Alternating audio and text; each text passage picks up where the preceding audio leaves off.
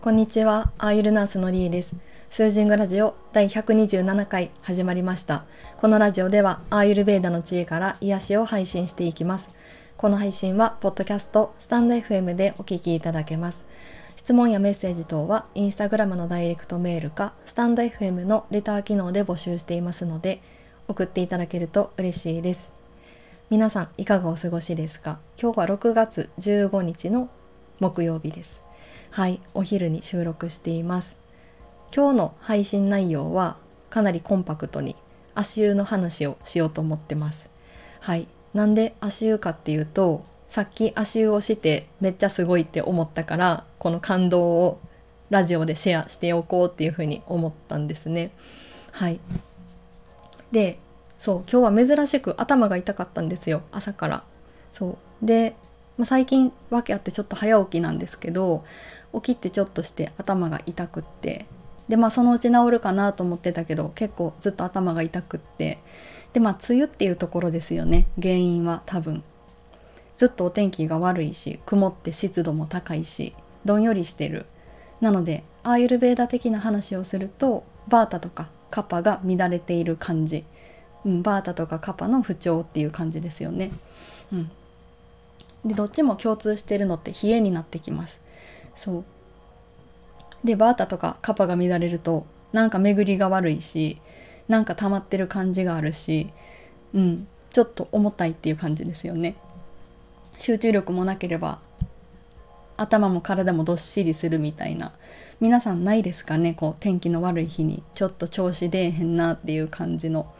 はい。まさにそんな感じが今日あってどうしようかなと思ったんですよ。白湯飲んだりとかハーブティー飲んだりしたけどこれは足湯かなと思ってさっき足湯してました。そしたらもう10分ぐらいでだいぶ軽くなって頭痛もなくなりました。はい。たった10分で薬飲まずにこうやって体が良くなるっていうのはすごいですよね。自然の力っていうか自然の力です。はい。で足湯に使ったものっていうのがあのクレイとお塩になります。はい。でこれは私的にはよくやるコンビなんでラジオでもね聞いたことある方いらっしゃるかもしれないです。たまに私がクレイと塩を組み合わせて入浴剤にしたりとかしてるのでうん。そう。まずクレイはあのアルジタルのグリーンクレイを使ってます。はい。クレイっていうのは、まあ、血の要素なのでバータとか沈めてくれますはい、でデトックスもしてくれるし特に足に使うってことは足裏からデトックスされやすいっていう風に感じてます。はい、これは私の体感です。であと塩を使ってます。塩は今回は徳之島の天然塩ですね使ってます。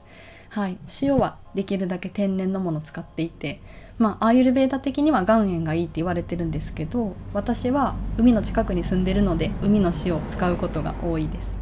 はい、塩もデトックス効果あるしバータを沈めてくれます。そう。こうやってねアーユルベーダの視点から物質の組み合わせを考えて処方していくっていうのもアーユルベーダのいいところだなっていうふうに思っていて。この処方が古典に書かれてるわけじゃないんですよでも物の性質を見ていけばこんな風にオリジナルでね対処していけるなんか自分のために使っていけると思うので、ね、生活に使えてなんぼかなっていうふうに思ってます。はい、なのでクレイとお塩を入れた足湯で10分ぐらい足をつけてるだけでだいぶ調子が戻ってきました。はい素晴らしいですね。で足っていうのは末端ですよね体の。で冷えって重たいので下に溜まりやすいんですよ足とかに。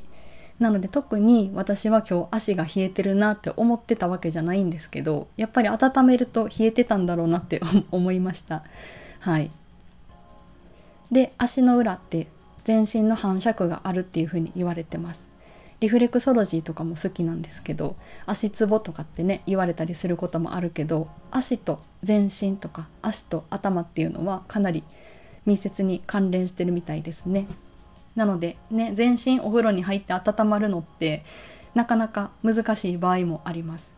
で特に私のお家は結構古いお家で湯船がだいぶちょっと何て言うんでしょうね。傷んでいるっていうかそんな感じなんですよね。だからお風呂にお湯をためて入ることがあんまりなくってだからこそ足湯っていうのはすごくコンパクトに全身温められる全身のケアができるすごくいいなっていうふうに改めて思いました。はい。なので梅雨の不調じゃなくってもちょっと疲れてるとかなんか元気ないとかそういう時にも足湯って別に冬じゃなくてもこういう季節でもすごくいいんじゃないかなって思います。はいということで今日は足湯の感動をシェアしました。はいめっちゃいいです足すっごい軽くなったしなんかさらっとしてるしこれクレイとかお塩の効果ですよね。で特に私洗い流さずに上がったんですよね。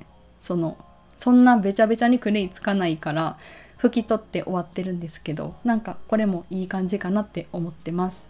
はい。ということで最後まで聞いていただいてありがとうございました。りえでした。